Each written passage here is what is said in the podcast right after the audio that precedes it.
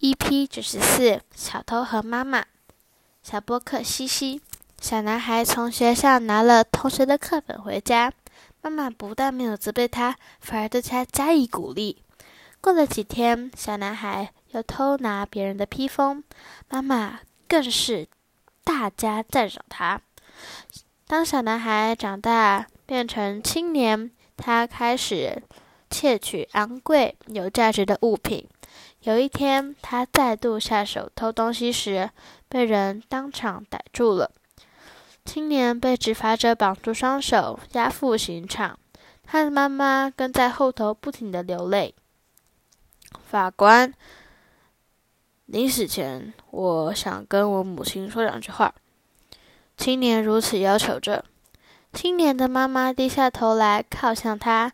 青年一口咬下母亲的耳朵，说。若你能在我一开始偷东西时就处罚我，我就不会变成一一个人人唾弃的小偷了。